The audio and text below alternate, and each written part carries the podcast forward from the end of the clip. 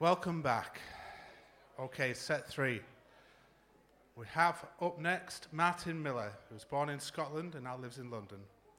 He's the author of Lonely Werewolf Girl, The Good Fairies of New York, and many other novels, and he won the World Fantasy Award in two thousand for Thraxus, written under the pseudonym of Martin Scott.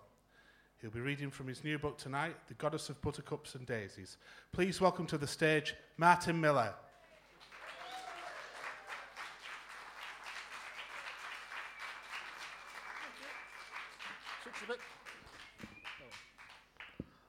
Hello. Well, I, I have a new book, uh, The Goddess of Buttercups and Daisies. I don't have any, this is an advance copy from my publisher, so I don't have any more. I would have given some to the books, bookshop, but I don't, yeah, sorry. Ha! As it's uh, a new book, I thought I'd arrive well prepared with, um, you know, give you a good, concise description of it and such like, but that didn't happen. um, but I have picked out a couple of bits to read. Now, it's set in ancient Athens. I've tried to set a book in Athens for quite a long time, actually. It never worked.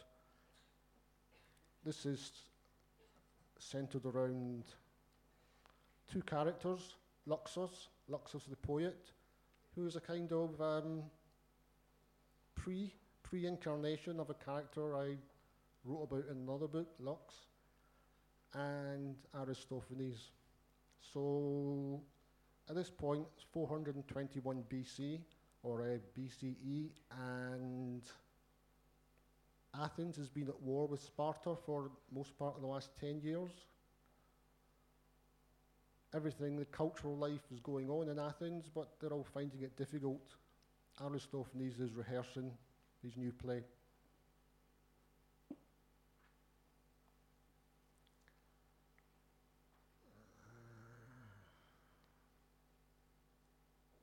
It didn't take long for things to go wrong. Aristophanes was telling his lead actor Philippus that he'd rewritten the opening speech when his assistant Hermogenes bustled up, looking worried. "Aristophanes, there's a problem with their penises." "What?" "They're too floppy."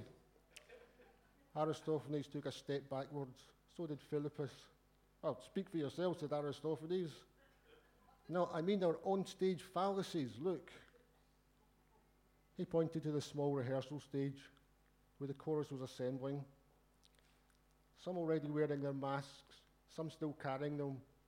Each was wearing a simple rehearsal robe, but they all had on the standard comedy phallus, an obligatory accessory for the Athenian comic chorus. Some hung down about twelve inches, others eighteen. "So what's wrong? The big ones won't erect properly." Aristophanes hurried over to the chorus. They already had problems with just about every other aspect of the production. The last thing they needed was a phallus malfunction. "Let me see." The actors in the chorus pulled the internal drawstrings that made their penises go erect. It was a classic move in comedy. All playwrights used it. A good Athenian comedy needed huge penises going up and down at regular intervals. Aristophanes frowned. The twelve-inch phalluses were standing up fairly well, but the eighteen-inch models were drooping hopelessly. It made for a sorry sight. There are times when a droopy phallus was the right thing for your comedy, but they had to be able to stand up when required. Everyone knew that. "What's the matter? Who made these?" "Normal prop workshop, but they say they can't get the materials, you know, the war." Aristophanes clenched his fist. "Damn these Spartans. Damn the politicians who won't make peace. Now they're ruining my chorus's fallacies." "Well," said Philippus, "the smaller ones are not too bad. They're standing up all right."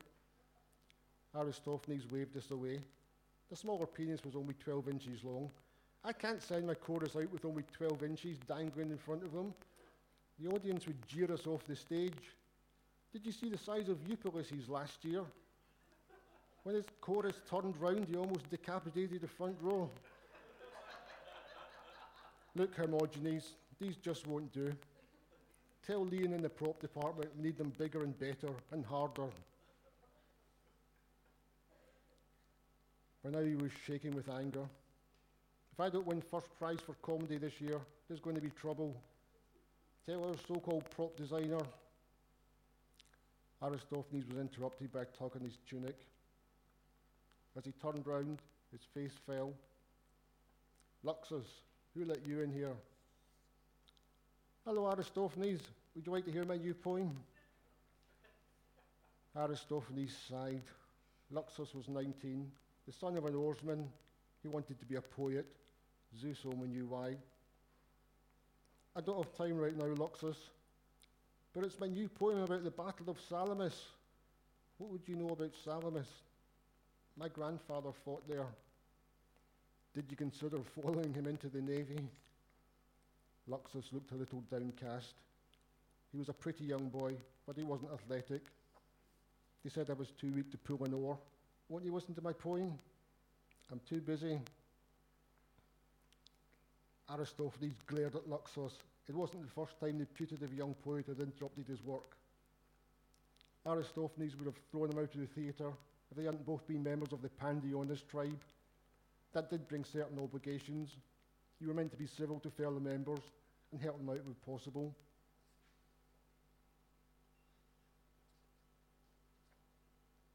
However, while Aristophanes did occasionally farm out some lyric writing, neither he or anyone else was ever going to trust Luxos to write poetry for them, with his effeminately long tousled hair, his obvious poverty, and his lack of training. Luxos sensed his thoughts. No one will give me a chance, just because I'm the son of an oarsman. Face it, Luxos, few great Athenian writers have come from the families of roars. You weren't even educated. I educated myself. How about give me the poetry spot before your play starts? Luxus. Before my actors walk on stage, the crowd will be entertained by one of Athens' great poets. Does that include you? Yes, only in your own mind. I could do it if I got the chance. Come back in a few years when you've made your reputation, and I'll consider it. It's not fair, said Luxus.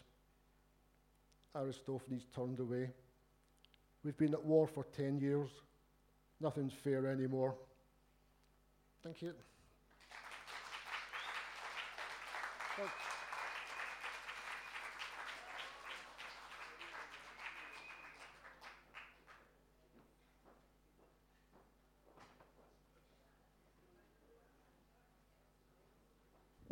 thank you, Martin. Okay, next up, Belle de Neige is living proof that you can make yourself look clever if you write down interesting stuff that other people, who are far more interesting than you are, say. She's also a chalet girl up a mountain, bringing you illicit gossip and tales of catastrophe, sex and squalor from the Alpine Underbelly. Please welcome to the stage, Belle de Neige.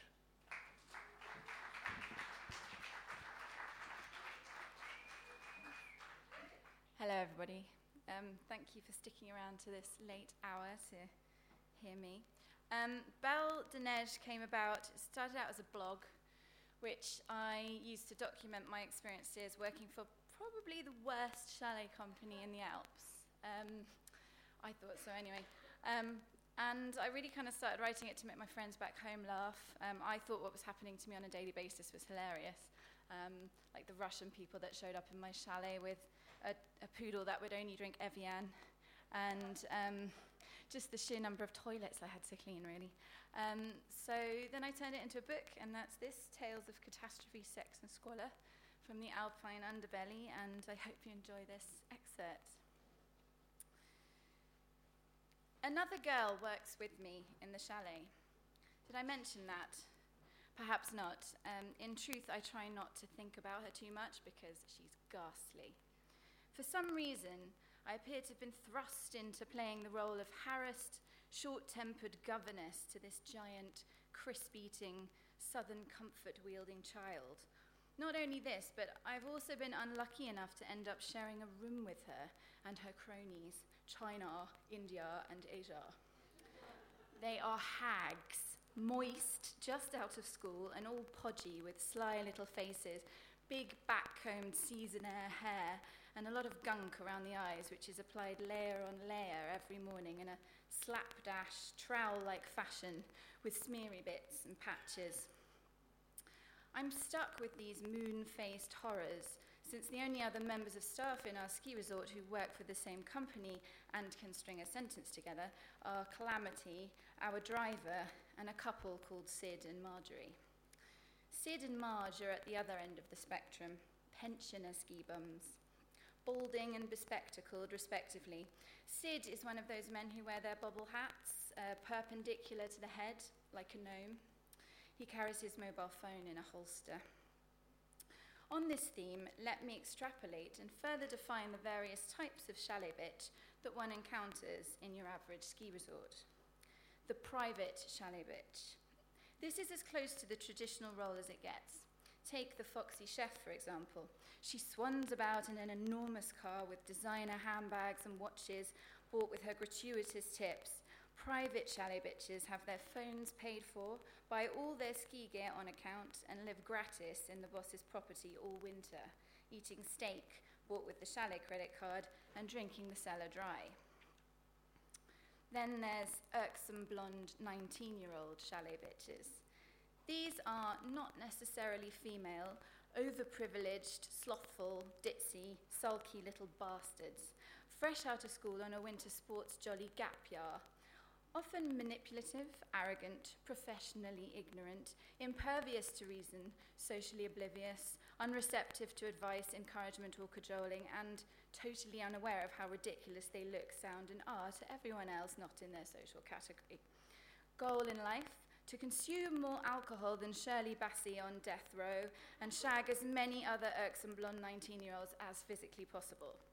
They usually end the season with two extra arse cheeks and a cornucopia of venereal diseases. Mating call, lash, kagar, yachts, daddy, bleh. Sadly, for yours truly, it is the latter of these that I have had the unfortunate fate of being designated to cohabit and work with.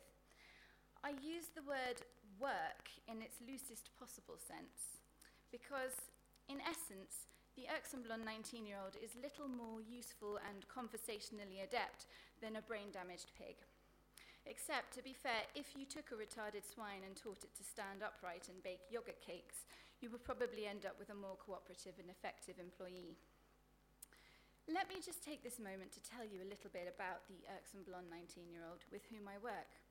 A sullen, vacant girl with no more than three quarters of an inch of brain and disproportionately large knockers, which are always on show either by way of a see-through or low-cut top. She dresses like a Brixton whore, walks like a rugby player, and skis like my Auntie Jean. Her enormous arse receives no favours for being perpetually enfolded into the most ludicrously tight jeans I've ever seen, and her hair is always backcombed, piled on top of her head in a cack-handed chignon of seasonal hair. Mostly, the irksome blonde nineteen-year-old just slopes about sulking with her G-string showing above her jeans and taking a fag break every six seconds. Allegedly, she comes from somewhere remote in Scotland, but she speaks with the cut-glass accent of a lady and the adopted intonation of a lout. She pronounces chalet wrong, with the emphasis on the second syllable, chalet. By the way, I was thinking, she said to me once in a rare moment of lucidity, do you really think it's on, all this cleaning we have to do? Couldn't we, like, look into getting a cleaner or, like, something? I laughed. I could see an insane sort of logic to this idea. We could split it. It would like only be like a hundred a week or so, she said hopefully. We earn seventy-five euros a week. You do the maths. I can't be bothered with it all, Riley. My dad's matching my income, so it's not like I actually need a job. Just doing it because my mum's a fucking bitch and said I had to. During our first week in the chalet, after countless hours spent waxing the dining room floor, shoveling snow, scrubbing and re-scrubbing the oven, buffing toilets, hoovering acres of carpet and sofa, replacing dozens of bulbs, scrubbing mould from the hot tub and degreasing all the pots and pans, I was immensely pissed off. But irksome blonde nineteen-year-old was scandalised to the point of threatening to call her parents. Not long after that, it began to sink in. My fellow chalet bitch, the person with whom I'd envisaged sharing a burden with all season and having lots of skiing fun, was a complete buffoon. The stuff that comes out of her mouth scores pretty high on my own personal list of most preposterously stupid questions and statements I've ever heard. Some particularly choice examples include, uh, are we in France or Switzerland? This after a month of living in the resort. Why don't the lifts go up on both sides? It'd make the queues smaller. And are potatoes dairy or vegetable? Yes, as I have said, this is the sort of fuck bucket that tour operators employ to cook your food. Thank you.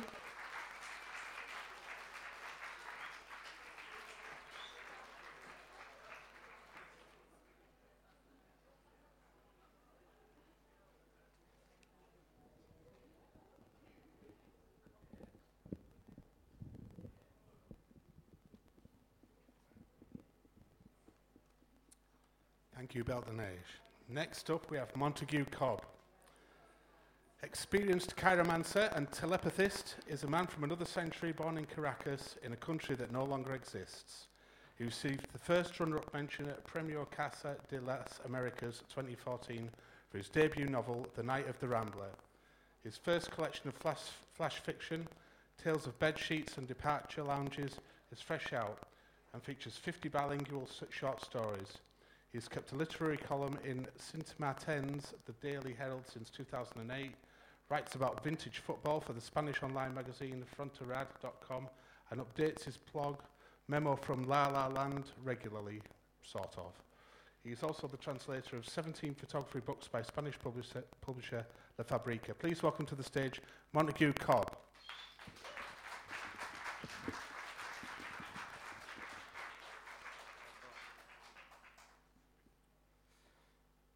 Una mirada, un roce y su aroma penetra mis sentidos. Dos líneas paralelas se juntan en la distancia, se entrecruzan caminos opuestos, se encuentran miradas y tras un intercambio fugaz, ella pasa de largo. La siguiente ocasión le debe menos a la fortuna. Sus predecibles pasos la han vuelto a poner al alcance de mi mano. Pero percibo un toque invasivo en la situación y desvanece el encanto. La veo desaparecer entre la bruma, aquella hermosa extraña a la que he permitido escapar, ilesa. Good evening. I'm not going to read everything in Spanish. I was uh, expecting there to be like only two people at this time, so thank you for staying. Um, this is my latest um, book, my new collection of short stories. Not only short stories, really, really short stories, as in like micro stories. See, as a writer, people always tell you to uh, to to to avoid being too general, to zoom in, to kind of find your niche and uh, carve your name uh, on it, to uh, sort of figure out what's what's what's the specificity of it, what you what what you really are good at, and just carry on doing that. So after writing a novel, um, I decided I would do that and I would zoom in. And if you write a novel and you zoom in, you get short stories. And I kept zooming in and I got really, really, really short stories, like one line short stories. But then I thought that's that's too big a pond for me, really. I, I, I need something smaller. So I decided I'd become like this authority in bilingual Spanish and English, really, really short stories. And this is it. If anybody else, if I, anybody knows um, anyone else that's been doing that in the last ten years or something, just let me know afterwards. I'll be in the bar. Just give me their number, their address. I'll figure it out. Anyway, I will. Um, I will give you the translation of that. It's called The Stranger. A glance, a light touch, and her lingering scent penetrates my senses. Parallel lines meet in the distance. Opposite paths cross each other. Eyes meet eyes, gazes lock, and in an instant, she walks past. The next sighting is less governed by chance.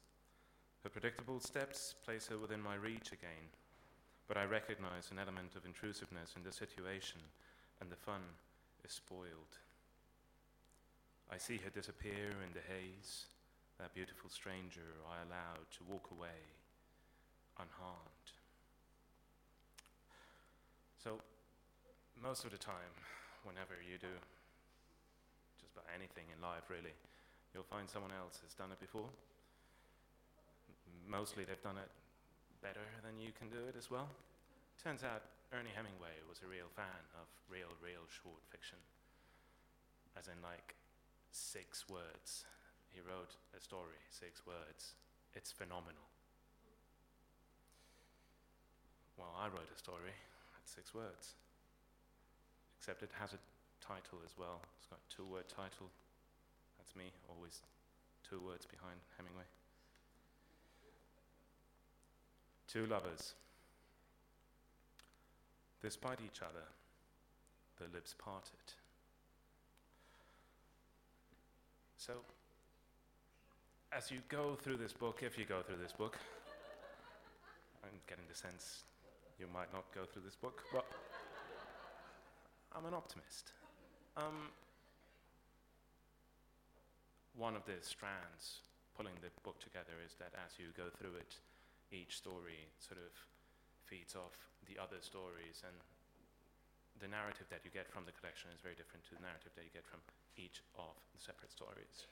But there's a cluster of four or five stories right at the end um, that are all part of the same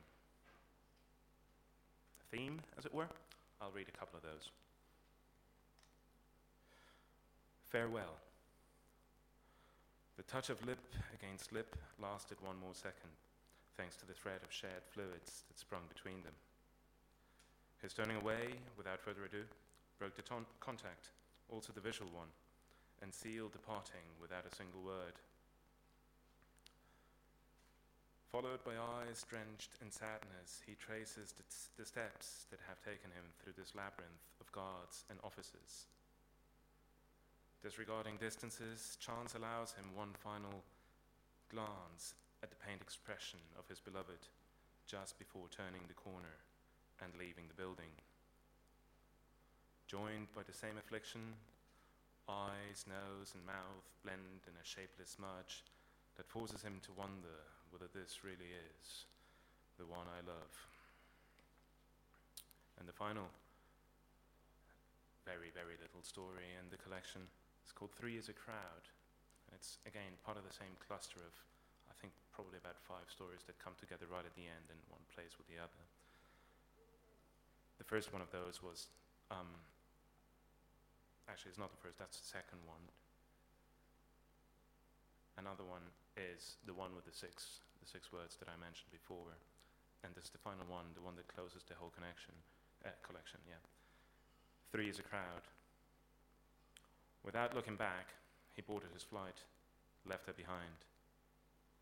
She never discovered in his longed-for kiss how close she had been to losing him. And finally, I'm going to read a slightly longer story, probably about twenty lines instead of twenty words. Um, this was written just a little bit further up the road, and so I thought it would be a, a nice way of ending it. It's called In a Station of the Metro, and again, titles will play a big role in the collection. Uh, it'll sort of set the tone for the story, it'll bring up some sort of geeky literary games with other stories and other collections and much more famous and capable people. Um, and this is called In the Station of the Metro because of a poem by Ezra Pound with the same title. The image on the screen flicked one more time, reverted back to the footage filmed by camera number four, halfway down the double platform. The dark figure of the desolate man reappeared. He had first noticed him twelve minutes earlier as he, the padded coat. He had first noticed him twelve minutes earlier as the padded trench coat made its way towards the end of the station. Twelve minutes later, seven trains had gone past in both directions, and the mysterious man still sat on the bench, bench between the two platforms, hands on knees, head tilted towards the ground, dreads falling over his face, with no apparent inclination toward any of them. The officer approached cautiously, silently. The man didn't notice him until his shoes invaded the perimeter of his vision. "Is everything all right?" The slow rise of his head took him through the full extent of the guard's uniform. "I'm waiting for me train." Politely but questioningly, the policeman inquired, "Where are you going?" Gloom invaded his previously blank expre- expression. "I ain't decided as yet." Thank you very much for staying. Thanks, Aldo and the team, for inviting me. It's a great pleasure to be here again. Tales of Bed Sheets and Departure Lounges. Thank you.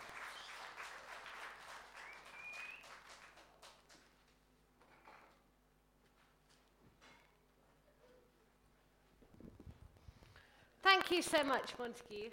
So, thank you everyone so far for being at the Brixton Book Jam.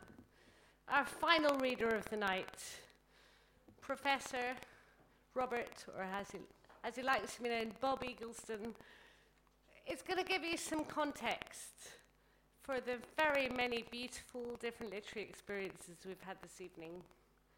Some maybe some critical tools to help you engage with what we've heard and understand why we put on such a random, eclectic and amazing bunch of writers to the Brixton Book Jam. May you welcome Bob Eaglestone.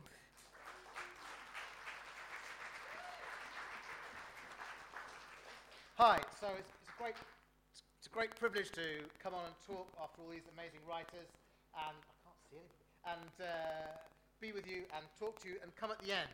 Because unlike all these writers, I, I'm not really a writer. I do write stuff. But what I am is a literary critic.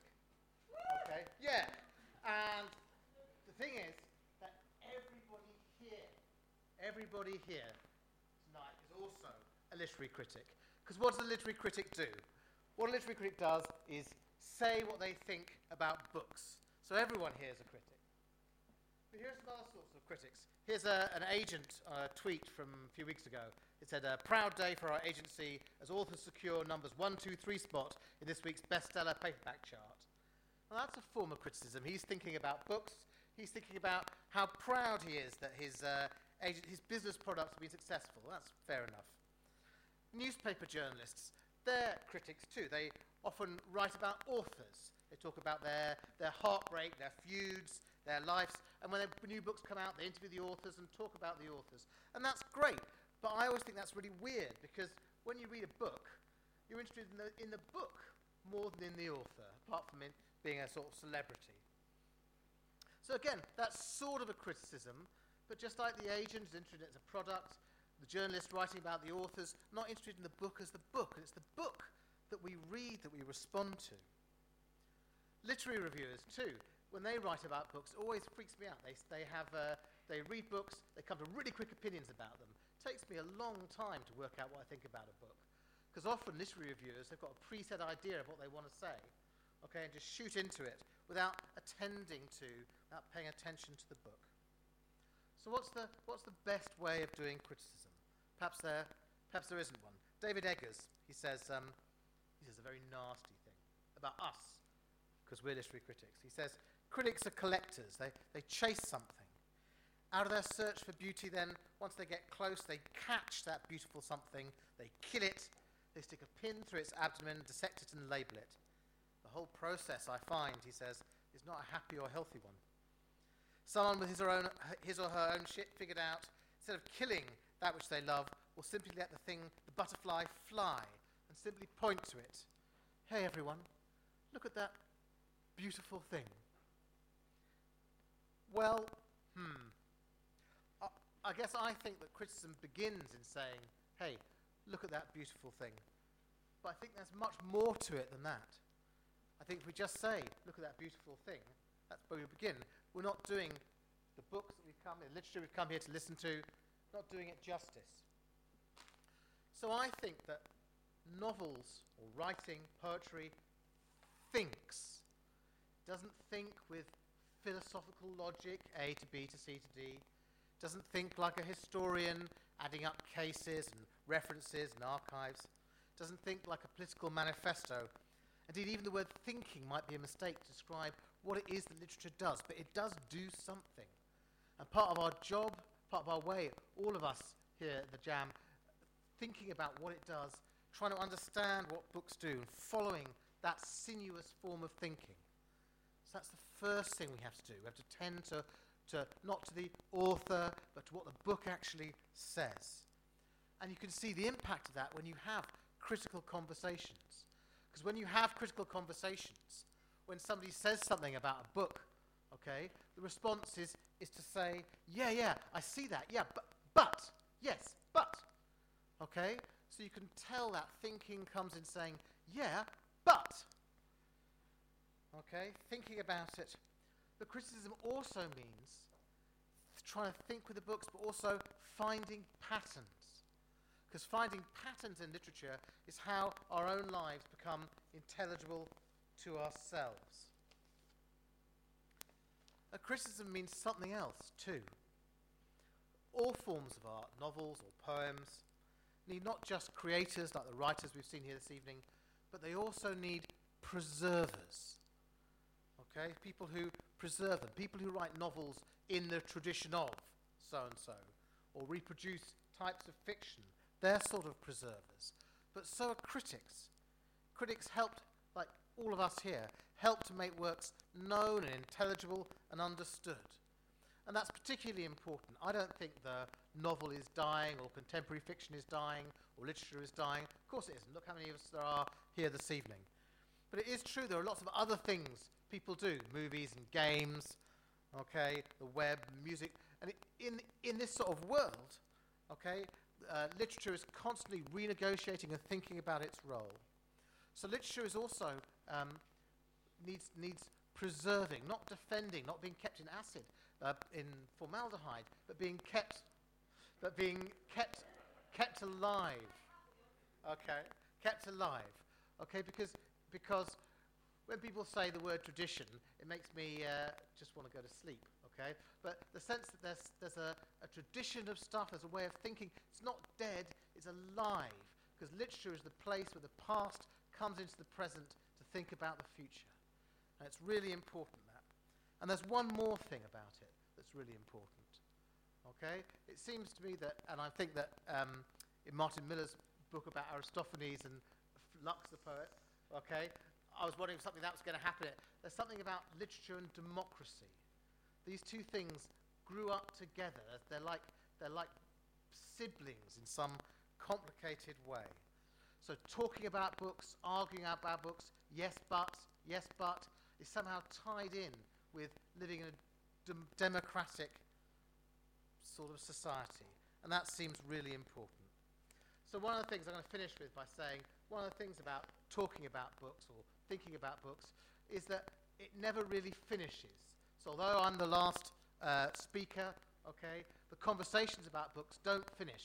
Because at the end of every conversation, every time someone says something, you have to say, yes, but. Thank you.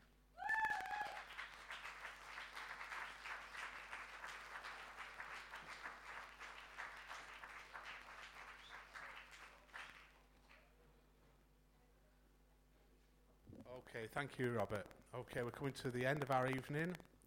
Most of all, I'd like to thank you for sitting and listening and hopefully buying and reading books. Um, one of the things you mentioned there about preserving, um, if you care about your libraries, yeah, if you care about your library, there is a meeting Wednesday, eleventh of March, Brixton Library, seven p.m. Yeah, libraries are really important. It's, it's a shame that they're being threatened. Yeah. Okay, and also Stuart and Zelda for organising the night.